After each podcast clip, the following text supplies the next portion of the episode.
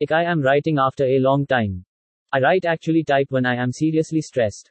Today it was the so a basic things as going in my life I am not so big that I am only a 13 years old boy. So Delhi Goft. Opened school so our school announced that they will take offline exam and I each one is 10 I am studying German and I am very poor in it. That I don't want so what happened today because of fear I learned German whole night yesterday. My condition is like I will fail. Not really but I will get co B grade. That I don't want so what happened today because of fear I learned German whole night yesterday.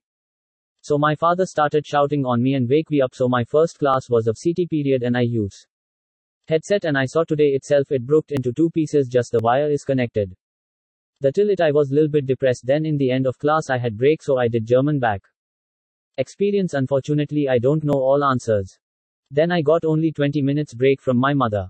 Then after lunch I started us so when I started my mom teaches me so that means my mom should